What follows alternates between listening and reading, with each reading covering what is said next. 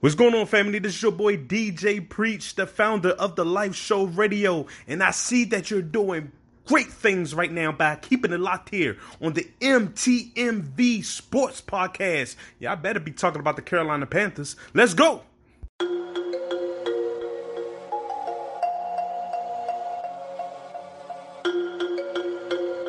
Hello and welcome to the Know Your Personnel podcast. We are on all major podcast apps. Sure to subscribe so you never miss an episode. Please remember to leave us a rating. Download and share this episode with your friends so we can continue to grow the game. I'm very excited for our next guest. Let's jump in. Welcome to the podcast. I have a special guest with me today, one of my dear friends, Yafet King. Uh, Yafet is a assistant coach at SMU, Southern Methodist University in Texas. Uh, Yafet is one of the most well-traveled basketball players and coaches I think I've ever met. And I don't know if we'll be able to get into everywhere he's been, uh, but we're going to get into a lot of it. Uh, Yafet, thank you very much for coming here and joining us. I appreciate you having me, Nick. Man, it's good to see you. It's good to see you too. Um, let's start at the beginning. Um, where did you grow up? Um, how did you get into falling in love with the game? Um, so um, my history of growing up is is a little it's a little detailed. I mean, I my parents are from New York City and spent some time there.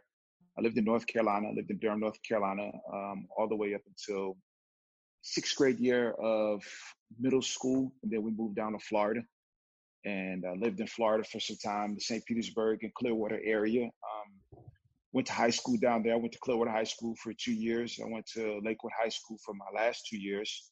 Actually, for a year and a uh, for a year and a half, I went to Riverside High School back in Durham, North Carolina, again for another half of a year. So, um, my high school journey was pretty was was pretty crazy. I mean, we moved around a lot, bounced around to a lot of places.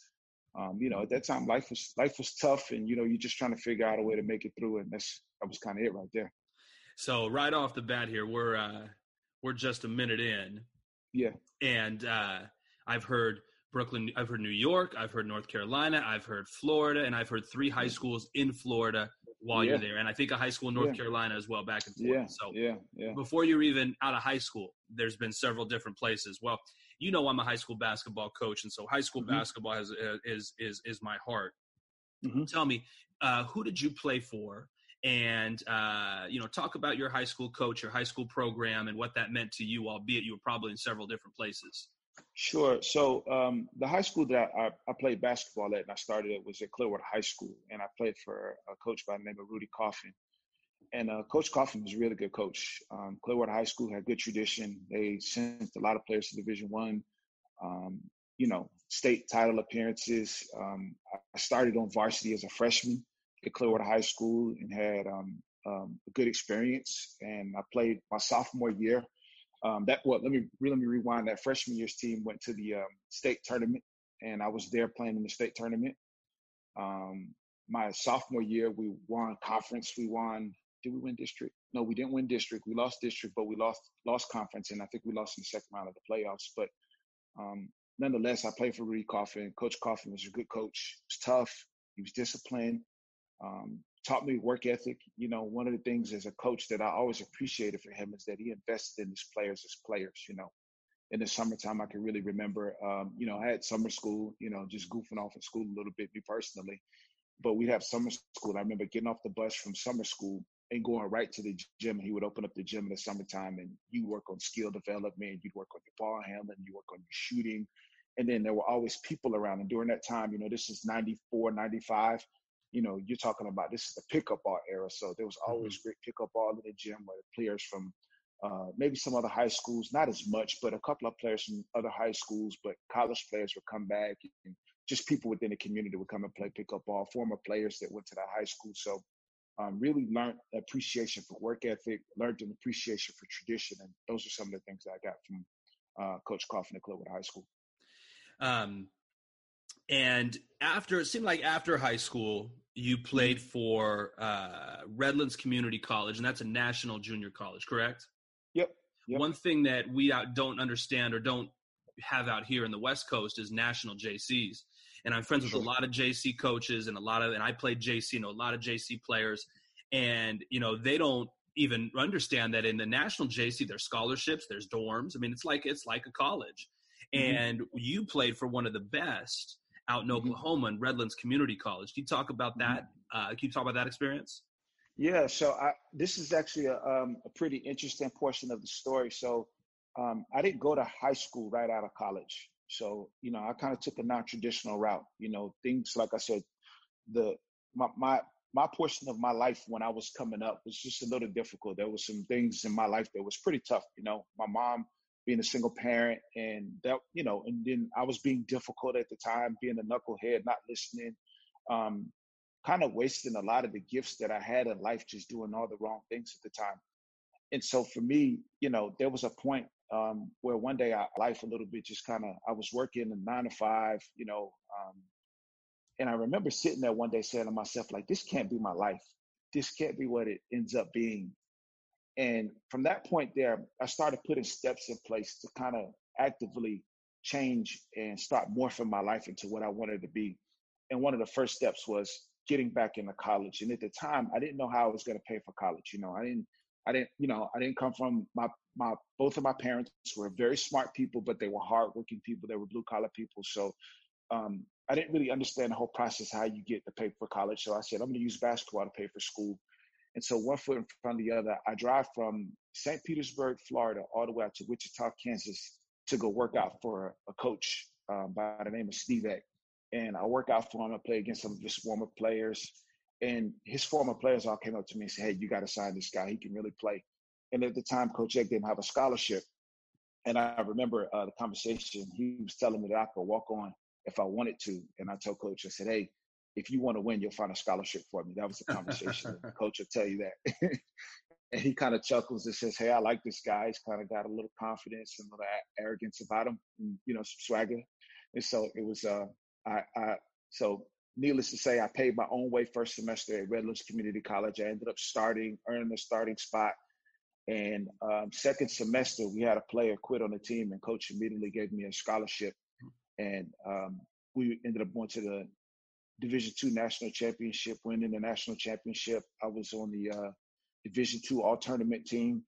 Um, the following year, we move up to Division one, and uh, we won 32 games, lost three. Uh, went to Hutch. I think at that time we were the first team to ever go from Division two to Division one and qualify. And a lot of people actually picked us to win it. We ended up getting upset in the first round, but it was a great experience. In two years, I won 62 games, lost eight uh, played with 13 or 14 Division One basketball players during that time. Um, we had a really good team. It was a great experience. I learned how to win. Um, for me, it was really exciting because I got a chance to complete something and complete it at a high level for the first time in my life and see it through. You know, for me, I was on a second chance and I wasn't going to let anything uh, deter me or distract me from making good on my second chance it seems like this was and and for most people being in a place for two years isn't a big deal but it seems like for you mm-hmm. to be in the same place on the same schedule same routine for two years was quite an accomplishment it must mm-hmm. have been there must have been some structure in place and some leadership in place from that coach and his staff that kept you drawn in and that kept you there and, and didn't let you get off the right path how did your coach coach a how did he help you uh, in that I, I think um, probably one of the biggest things, just personally, was just that I was a little older, so I had matured, and there were a lot mm-hmm. of things that um, I had already experienced at 19 and 20 years old that you know I, I, wasn't in college for people to see and the people to judge and view. And so when I got to college at 21, I was I was focused. I was locked in. I was 20, 21 years old. I was focused. I was locked in. Um, I, I, wasn't going to let anything deter me and get me off of this path. Now, obviously, the things were in place, like study hall was in place. We had a mm-hmm. curfew that was in place. But ultimately, it was up to me to take advantage of those opportunities. And like I said before, I wasn't going to let anything knock me off my path. I had the second chance at life, had the second chance at basketball. It was a redo over for me, and I was going to make good on it.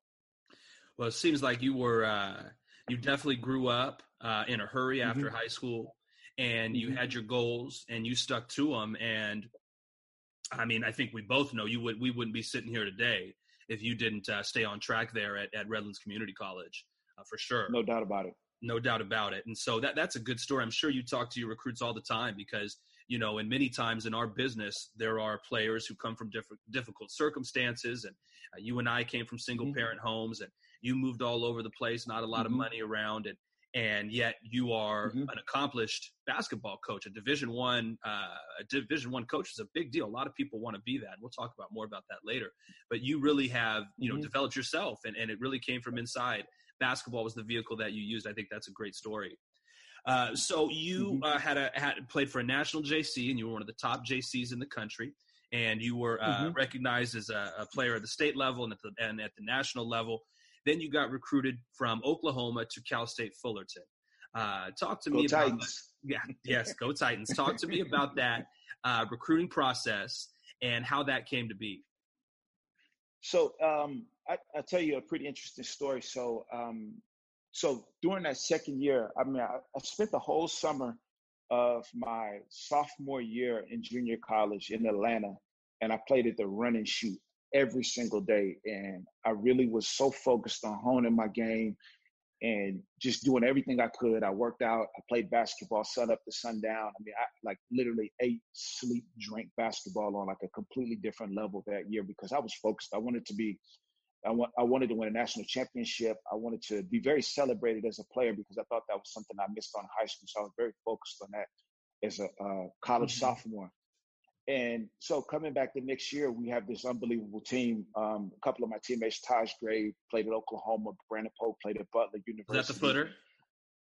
Uh, the Taj Gray? was six eight, six Oh, nine. yeah. yeah, Taj was six eight, six nine. He was a all Big Twelve basketball Yeah, player. I remember Um, him. Brandon Pope. Yeah, he went to Butler University, Mhm. and he was there when Butler just right before the whole deal. He was kind of the guy that kind of laid the groundwork for Butler to kind of become what it is today. Um, and so I played with those guys. We kind of formed the front line. Um, we had some other really good players. Andre Harry went to Binghamton. He was a heck of a player. But like I said, we played with 13 Division One basketball players, and so we're rolling through the year. We're beating everybody. We're having a great year. I go home Christmas break, you know, playing pickup ball, trying to stay in shape, and I break my foot. I break my fifth metatarsal, which is, you know, the pinky, the, basically the pinky foot. And I was out for seven or eight weeks or so, and um, missed a good portion of it. And my recruitment kind of took a different turn. You know, it took a different turn. And you know, I was very particular about where I wanted to go, who I wanted to be with, the type of people I wanted to be around, and where, I, and like, quite honestly, where I wanted to live. Like my last two years, and um, Andy Newman was somebody who I was very close to and spent a lot of time with on the phone. They recruited me to come out to Cal State Fullerton. I remember coming on a visit. They had just got the job there. He and Coach Burton had just got the job there.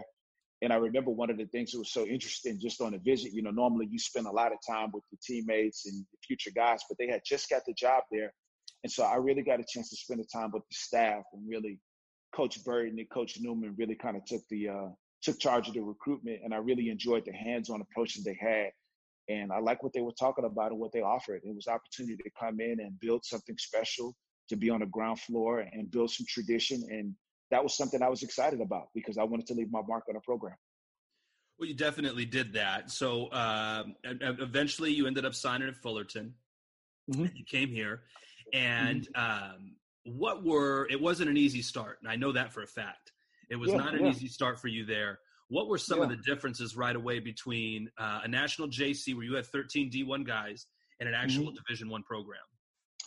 Yeah, so um, there was a there was a lot of things. I think you know I, I know when I broke my foot, one of the biggest things was that I, I never gave myself a chance to properly heal like I was supposed to, and so I spent the summer really just kind of getting off of my feet and letting my foot heal up a little bit was really the biggest deal because I was pushing it and pressing myself to come back because I wanted to win that national championship. I wanted to do Mhm. something nobody else did, go back to back from D two to D one and um, it wasn't probably the best thing for me. So I, I didn't come in to college in the best shape at all. Like I was really not in great shape.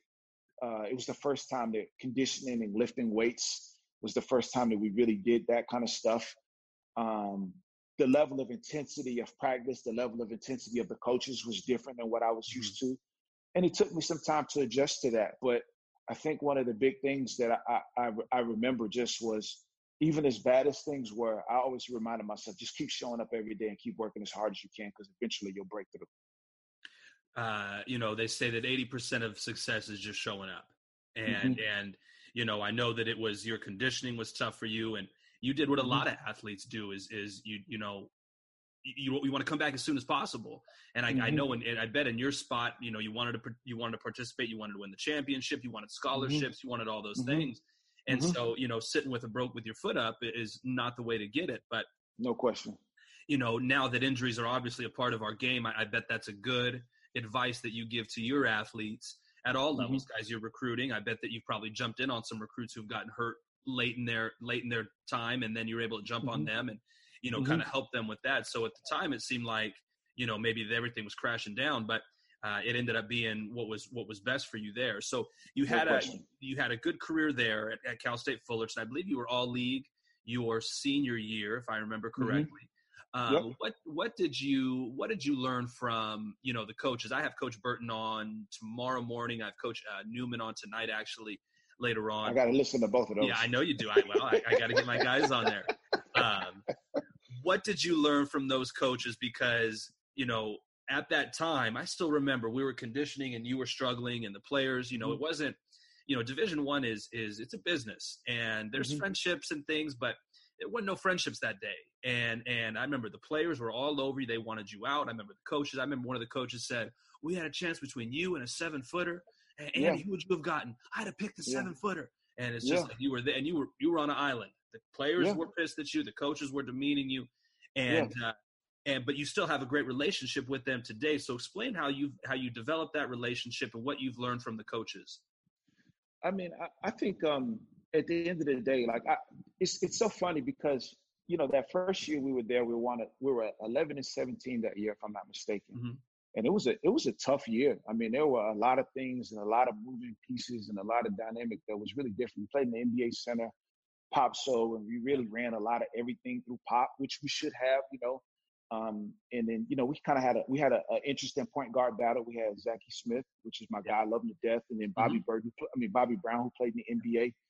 And those two guys were different guards, and yeah. there was a, a lot of just a lot of these moving pieces because you know there was, you know, a new staff in place with old players, mm-hmm. and mm-hmm. a lot of trying to find out what works best and how we're going to win games um, I think the biggest portion of it for me was just that, like, I just every day I looked at myself like I know I can be better, and when the best version of myself comes out, then all of that stuff will be quieted. You know, and that was just mm-hmm. my deal. I just said I'm gonna just keep fighting, keep working, and I'm gonna show up and I'm gonna give my best, and and I know my best is good enough. And when my best comes out, then everybody will, won't, won't have anything to say.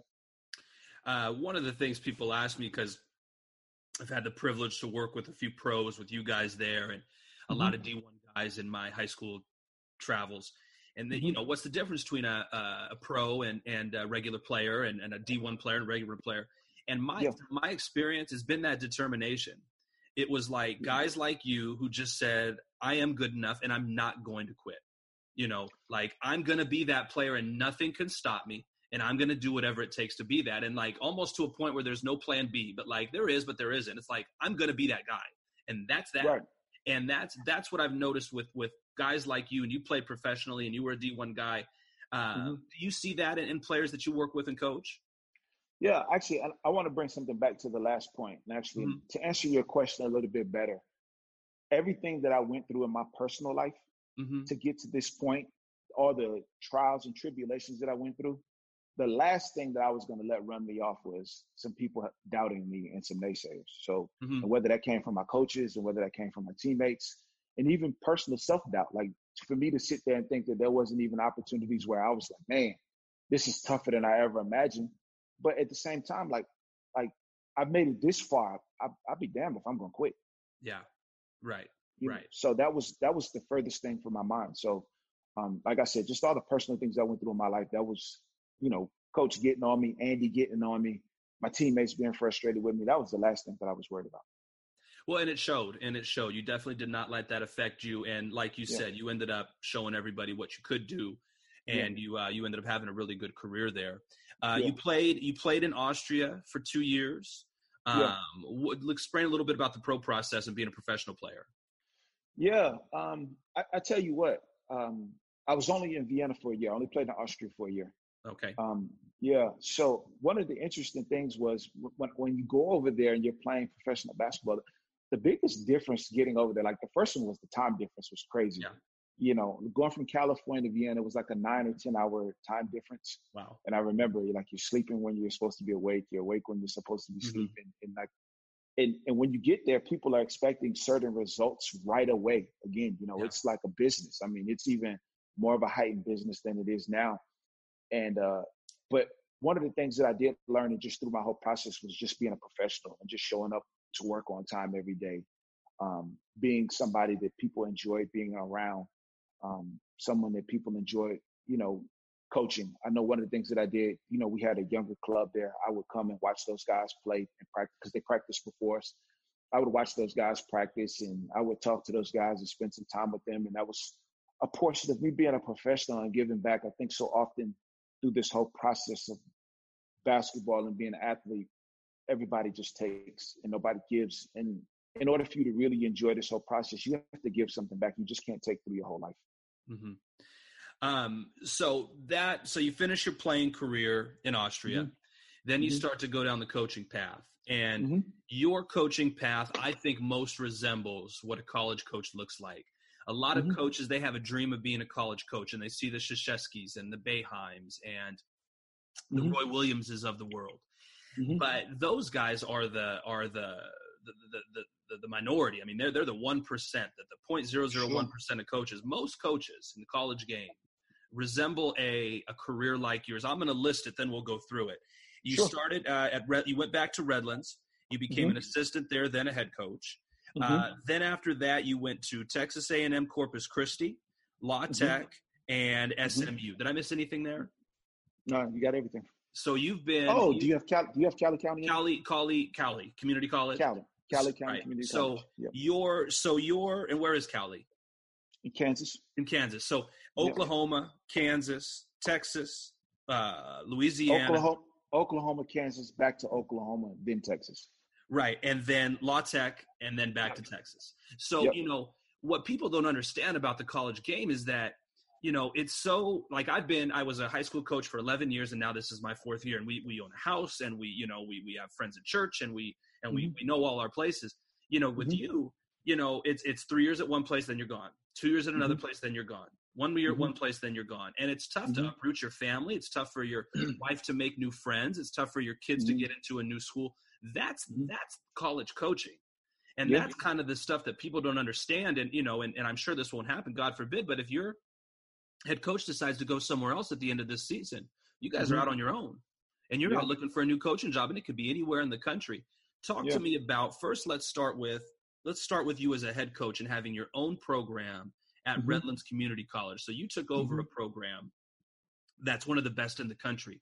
How do Mhm. you come in as a first year head coach and jump into a program that's one of the top top programs in the country? Um, so I I- I want to I want to go back to something you know you were talking about just the journey a little bit. You know, I, I think one of the things that people kind of often, you know, you see a coach and you meet coaches on the road, you meet Division One coaches, and you look up to them, you inspire them, you admire them a little bit. You say, Mhm. "Hey, I can do what they can do, and I want to do what they can do." But you always look at those guys like currently where they're at. You know what I mean? Like when Correct. you meet someone and you say, "Oh man, that's the assistant coach at," you know, University of California or UCLA, or you aspire to that, but you don't really look and see what his journey is like. You know, when I Great point. first got into coaching, I think I made a thousand dollars a month. hmm You know what I mean? I didn't get into it for the money right away. It was just a profession, and I knew it was a long game. hmm And and I think that that's something that really goes understated. That sometimes when you want to get into coaching, you have to take an opportunity and you have to make that opportunity a good opportunity, even though it may not have as much shine on it as some of the other things that may you know you, you may see on a daily basis. Yeah, no, I absolutely agree. What a lesson that is in life is that, you know, in this culture, and I, I see it with the kids that I work with, they want everything right now. You know, they, Yeah. they want they want to be at the top of the mountain right away. Yeah. And and there is a journey and a struggle and adversity that you must go through to even give Yeah. yourself a chance to get to the top. I mean, you can do all those Definitely. things and still never reach the top. I mean, I think that's no the truth. question. And so, you know, you're right. You know, I, I I have a lot of friends who have coached, and I know their I know their steps like I know yours. But it's Mhm. not just you woke up one day and you're a highly paid Division One assistant coach at SMU. Didn't Mhm. happen like that, and you were a really good Mhm. player, professional player, and it, you still Mhm. had to walk through that. Tell mm-hmm. me about developing a program because going from a player to a head coach, that's a heck of a transition. Tell me yeah. about building and maintaining your own program at Redlands for your. You were there for four years, correct? Yeah, yeah, yeah. I was the head coach there for four years. I think um, one of the things for me, I, I, knew I always wanted to be a coach, and I always kind of considered myself to be a coach on the floor. As a player, I was a guy that you could put on the floor at all five positions. I knew mm-hmm. everybody's position on the floor. Um, I considered myself to be a guy that had a high IQ, and so um, I know for me becoming a coach that it was easy. It was it, the transition for me was a little bit easier because I was able to speak to each one of those positions because I understood what it took. I thought those positions through. But developing a program and being there on a daily basis was it, it was a lot of fun. You know, um, one of the things that you learn on a daily basis, um, just the organization mm-hmm. is the biggest one. Being organized so your guys have an idea about what to expect on a daily basis. I think it's so hard for you to be able to ask your players to be able to do certain things if they don't know what to expect and being able to communicate effectively what your expectations are what your deal breakers are what you uh, stand for as a culture what is your what is your culture um, what are your program philosophies? Those were all the things that i tried to implement to my guys. And at the end of the day i wanted my guys to be resilient. I wanted them to be tough. I wanted them to be respectable men. I wanted them to be able to be somebody that could define themselves outside of basketball. That when they walked on the floor and they met people on a daily basis, that people would be impressed with them, not just being basketball players, but being people as well too. Um, and that was a lot of time, a lot of relationships. I think relationships were the biggest thing. You know, spent a lot of time with those guys on and off the court. You know, when I got the job at Redlands, it was not the job that uh, I played for. You know, mm-hmm. mm-hmm. financially things had changed at Redlands. And so there were a lot of uh, trials and tribulations that we all went through as coaches and as players. And the crazy thing about it is that the uh, tough things that we went through, those things allowed us to be able to be a lot closer, to be honest. You know, we all look back at those trials and tribulations that we went through and we laugh about them, we talk about them. I still have great relationships with those guys to this day.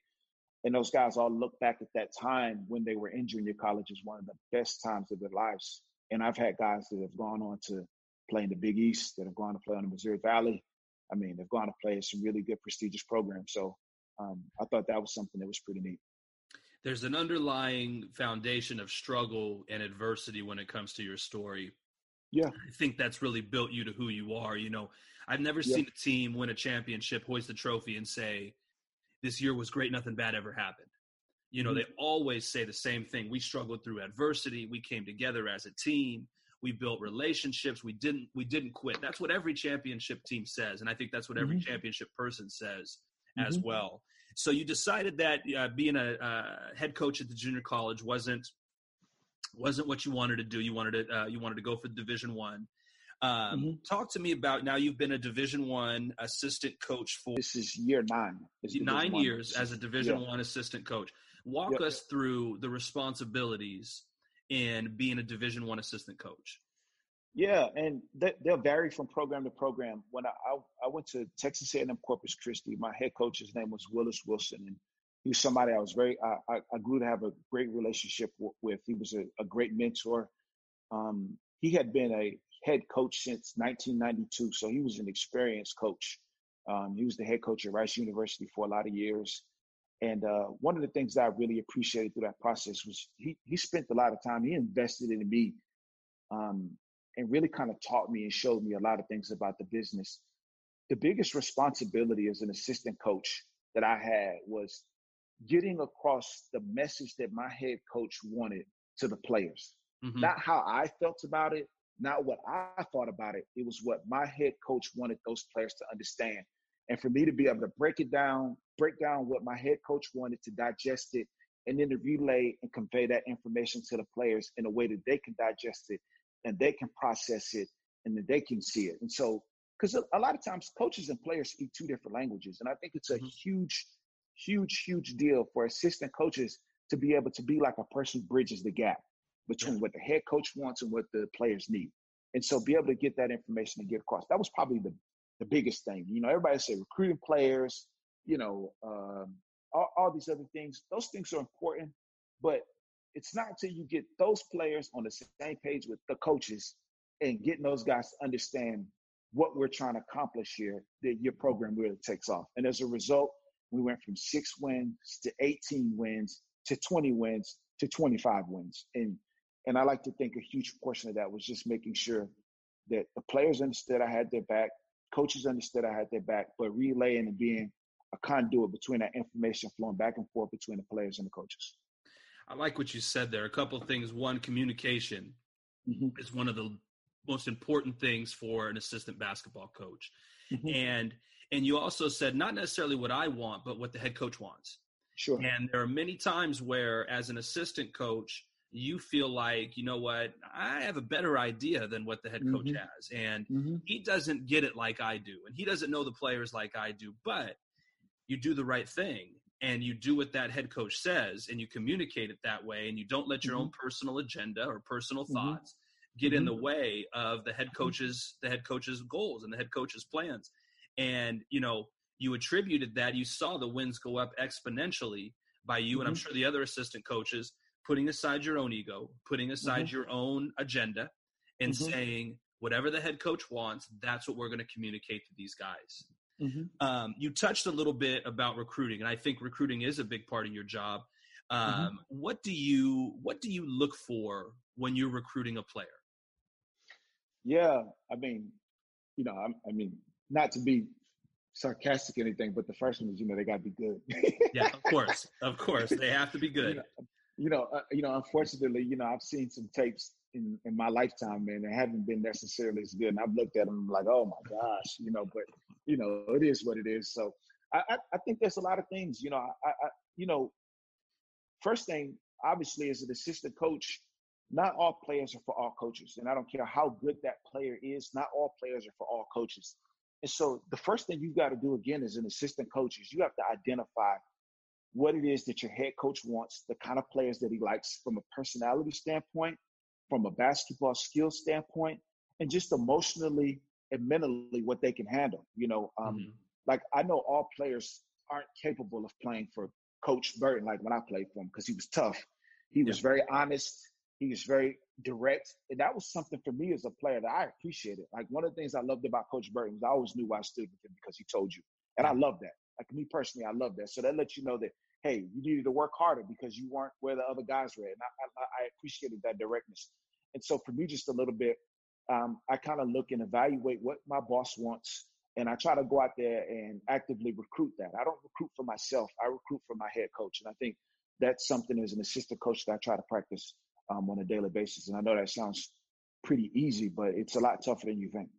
Oh, it's very tough. I mean, you say you want good players, and but you, you where you the gyms you go to are full of good players and no you're and you're and you're going into teams like the ones you played on with multiple division one guys and guys with a ton mm-hmm. of different offers and you know you're not recruiting a guy who's only division one offers from your school and mm-hmm. so you know everyone you look at is good so it's interesting for me to say that you to hear that you know your coach's personality and you mm-hmm. see and, and you're one of the things you're looking at is that going to mix with this player's personality mm-hmm. and and i think that's a that's a great way of of getting players because like you said that's you know you could be the best player in the world but if you don't respond well to the coaches and the coaching staff you, sure. you're not going to be you're not going to reach your full potential and eventually it's going to cause anger and resentment which is going to tear the mm-hmm. team up anyway and so you you look at that personality when it comes to the players and what they can do for you in that mm-hmm. way i think that's great now your role as an assistant coach um, you are definitely i think a part of the skill development training when it comes to mm-hmm. the players correct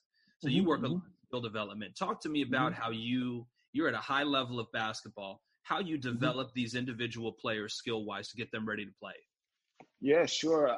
I, I think you got to take it like a, a, a, whole part whole perspective. You got to look at mm-hmm. the big picture of it. You got to break it down and you got to put it back together. And I try to explain it to them in those terms too. You know, I try to tell those guys, you know, if, if it's a player who um, aspires to be um, an all conference basketball player, but they're deficient in a certain area, I try to break it down to them and say, hey, this is what we need to work on. We need to break it down, and this is why. And then we'll break it down and then we'll put it back together and say, if you do these things, this is where you can be. So you have to paint a picture for these guys. You have to be able to articulate it to them in a way that they can understand and they can digest it. And when you do that, it allows them to really, it allows those guys to really be able to take off. And I think you know, one of the things I do, I, I try to tailor make each workout for each guy. Like I don't try to do a blanket workout for each individual because all players are different. And I try to do a few things and tweak it. I try to make it um, something they can enjoy. And I want them to know that it's something I've, I've, I've put my heart and soul into so they can get better. And again, it's not about me. It's about getting those guys better.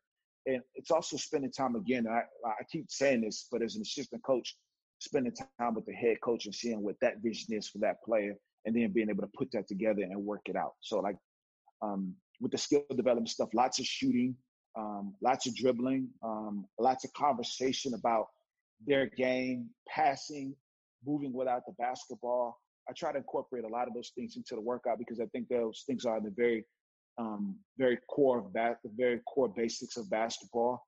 Um, those are some of the things that I think they're super, super important.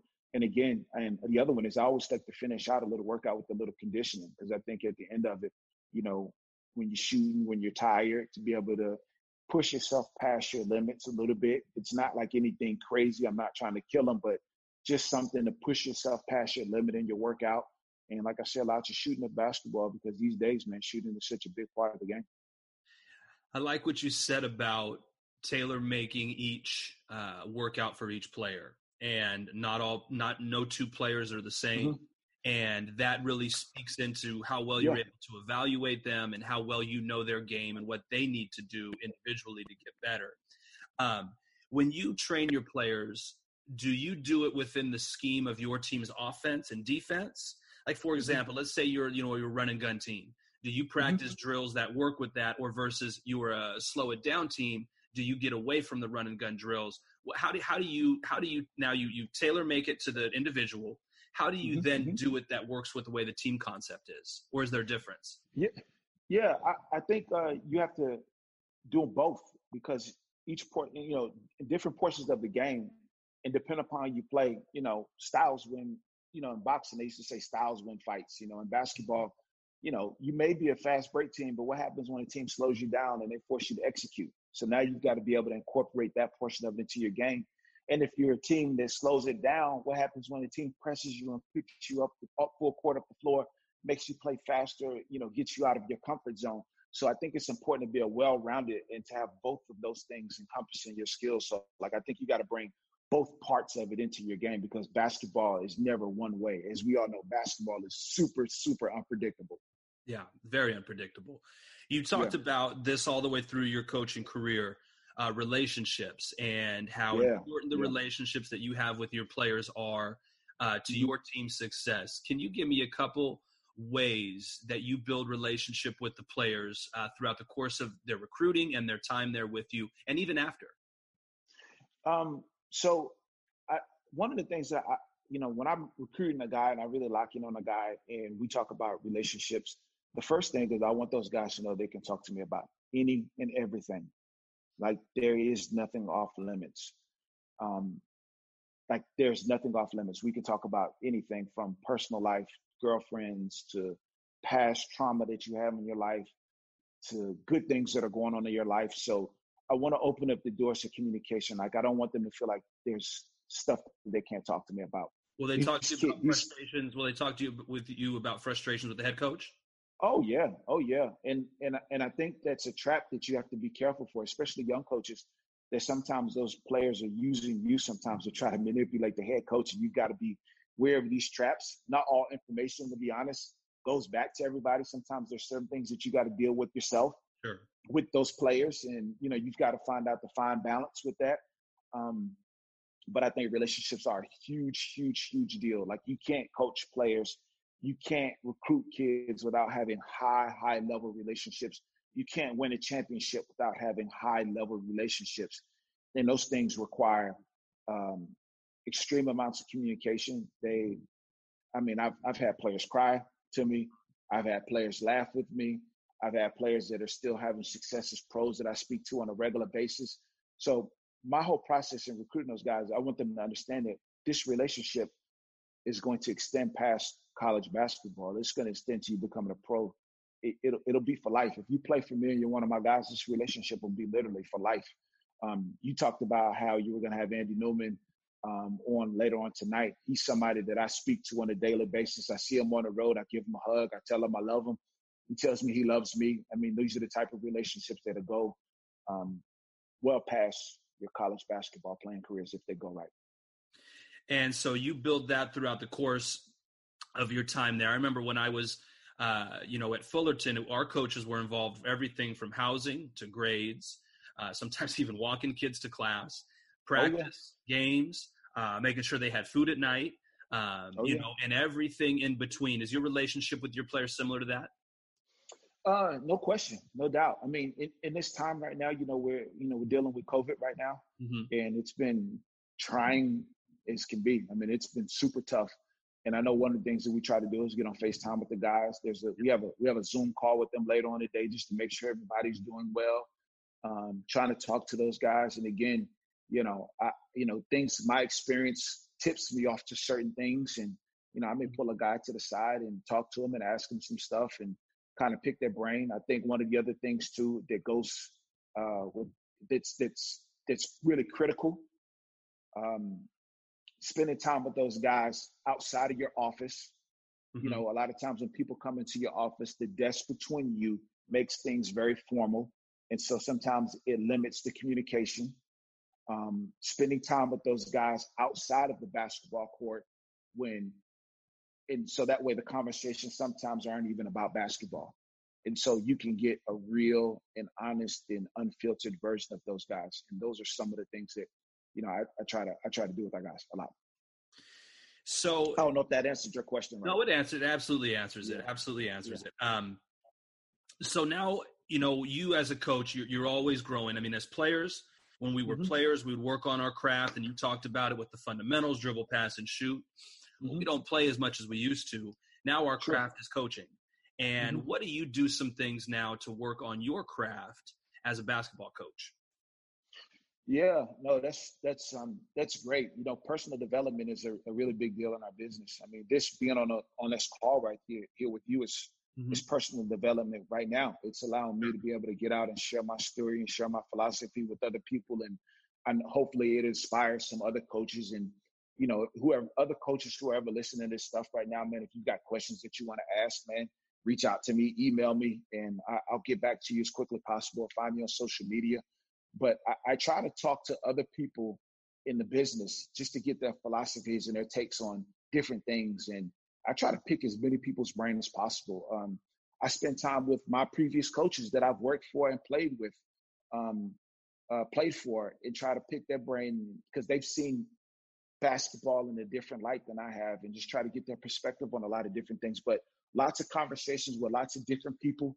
Um, that's that's really the big deal. And then and then honing my craft too. I watch a lot of film, mm-hmm. especially in the off season. I'm looking at film of different players, different coaches. I try to keep an ear about what the NBA is doing mm-hmm. um, because whatever the NBA does, it usually trickles down to college basketball.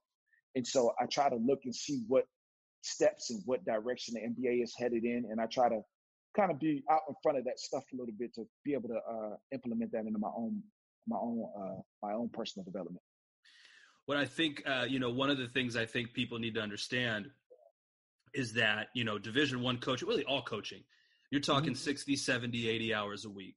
No uh, question. No question. On, on campus, it's all day. And then when you're off campus, you're recruiting. And then when it's off season in a normal circumstance, unlike COVID, but in a normal circumstance, you'd be on the road six days mm-hmm. a week watching AAU mm-hmm. teams, watching other teams.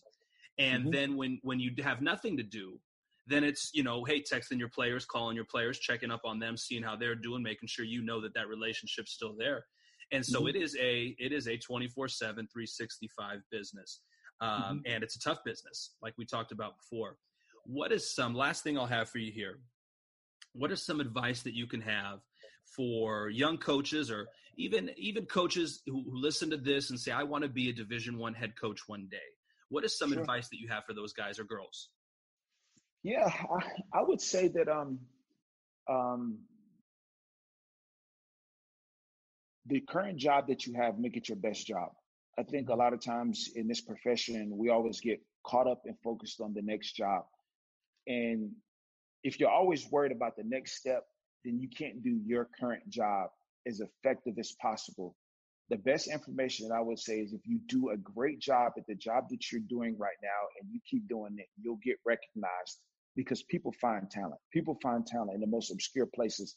I was watching the, the last dance the other night, and I didn't realize Phil Jackson coached in Puerto Rico. Mm-hmm, mm-hmm. And then he got sent out to, I think it was Albany, if I'm not mistaken, and he was Mm-hmm. coaching Yeah. basketball there. Mhm. And so my point to that is that Jerry Krause, who was the GM of the Chicago Bulls, found him in Albany and he was coaching in Puerto Rico. Yeah. So he didn't think that he was going to be coaching Michael Jordan four years later. You know, he said, I'm just going to do the best job that I can. I'm going to soak up all the best information from the people that are around me. Because, you know, obviously he was there and he was learning from Tex Winters and learned the triangle offense and implemented it.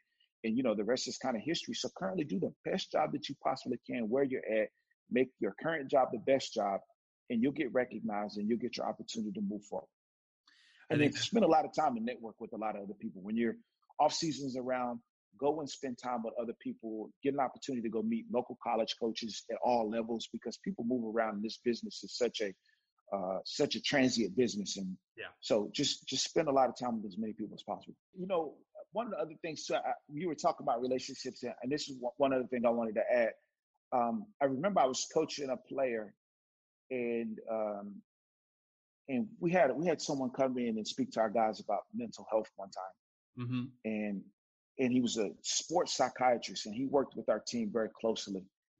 And some of the things that our kids opened up to us about that were going on in their personal lives, you would be amazed at. You would be so surprised and you would be so shocked.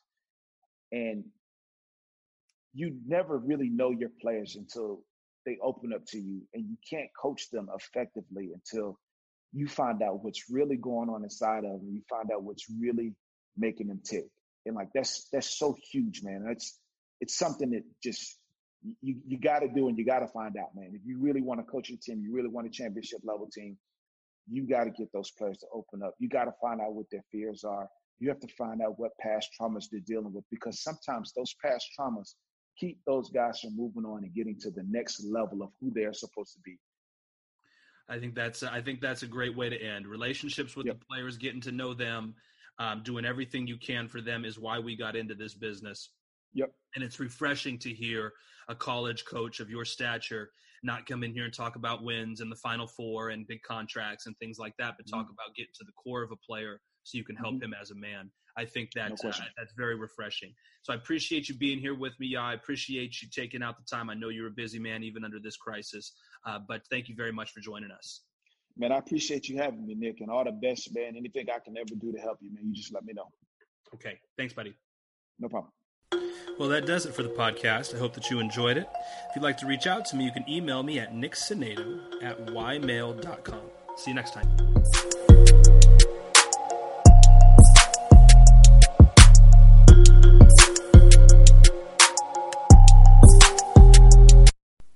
Hey, are you a musician or someone with a small business and want to get more attention to your business and to your music? How about you create an ad with the MTMV Sports Podcast? By doing that, all you have to do is DM me, Nora Natish, at Nora, N O R A underscore Natish, N A T I S H, on Instagram or Twitter. And I will help you be able to get your song on our Song of the Week list and your ad for your business on MTMV Sports Podcast episodes. Hit me up if you want that hookup.